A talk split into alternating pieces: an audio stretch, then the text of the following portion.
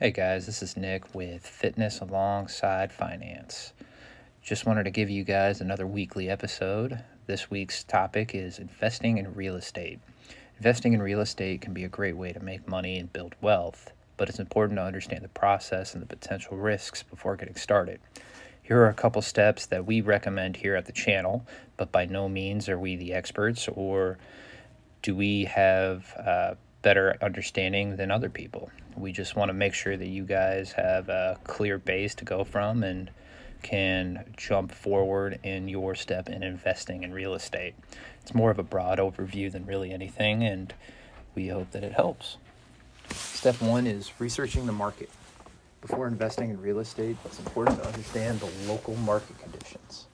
Look at the factors such as potential growth, the job market, and median home prices anything that sticks out is probably good to research.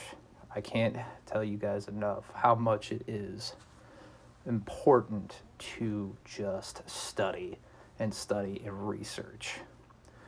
It'll help you identify the areas in your community or in your state that are just great opportunities.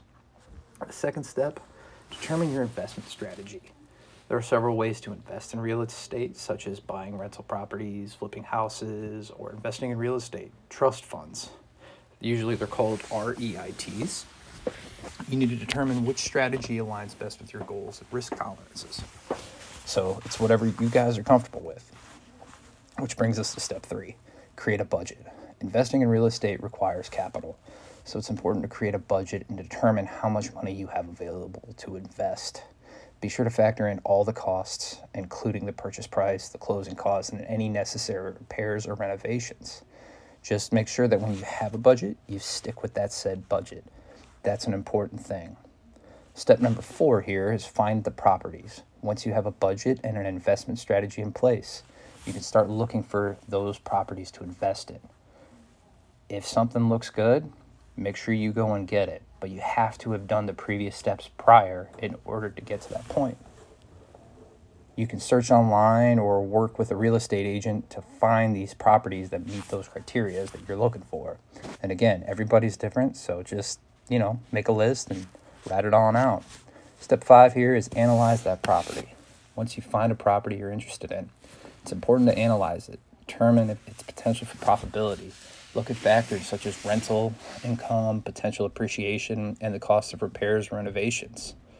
And you also want to consider, you know, what area are you in? It's all relative, guys. Step number six is closing that deal. Once you've found a property that meets your criteria and you've analyzed it, you can move forward with the purchase. You work with your real estate attorney or agent or whoever, review and finalize that contract everybody's a little different. Everybody's got a different budget. Everybody's got a little different research method. It all just comes back to you guys. Now, step seven is kind of the important, vitalized part of all of these advice that we give you here on the channel. Is to manage and maintain that property. After you closed on that property, it's important to manage and maintain it to ensure it remains a profitable investment. This includes finding and vetting tenants, collecting rent, and handling any necessary repairs or renovations.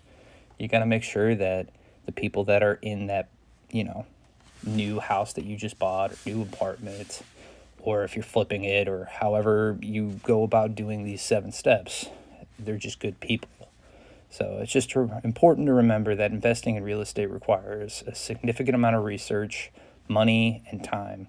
And it's not always for everyone. So we just highly suggest that if you're going to start, just start with the research. It's recommended that you consult with a financial advisor or a professional in the field before making any type of decision.